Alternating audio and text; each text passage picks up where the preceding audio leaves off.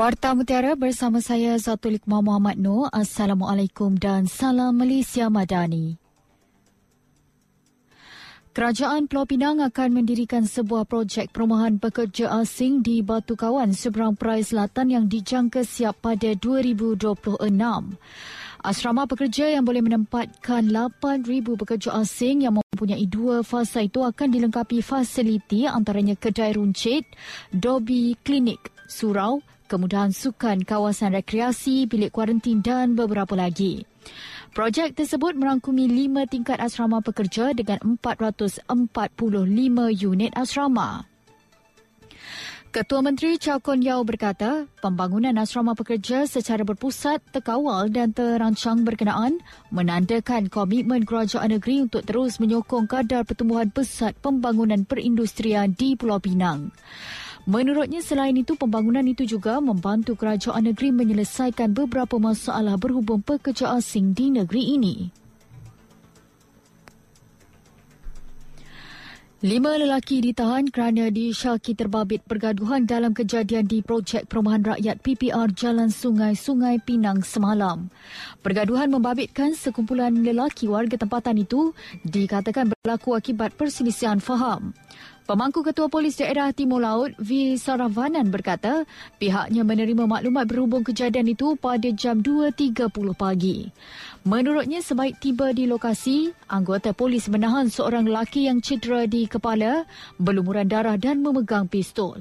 Anggota polis turut mengejar kereta dinaiki suspek yang disyaki terbabit dalam pergaduhan sama.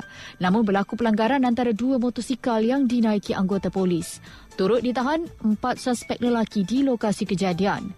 Saravanan berkata siasatan awal mendapati punca pergaduhan disebabkan perselisihan faham antara kumpulan lelaki terbabit dan pihak polis merampas sepucuk pistol dan sebilah senjata tajam dipercayai digunakan dalam pergaduhan itu.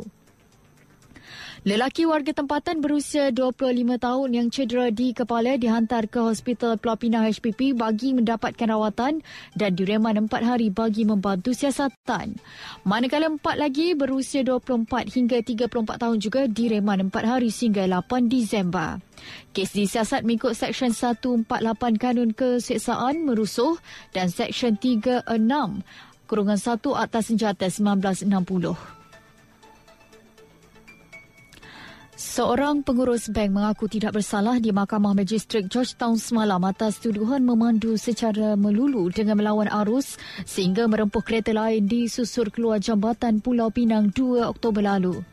Tertuduh Tio Mung Ni, 41 tahun, membuat pengakuan tidak bersalah itu sejurus pertuduhan dikemukakan terhadapnya di hadapan Magistrik Muhammad Azlan Basri.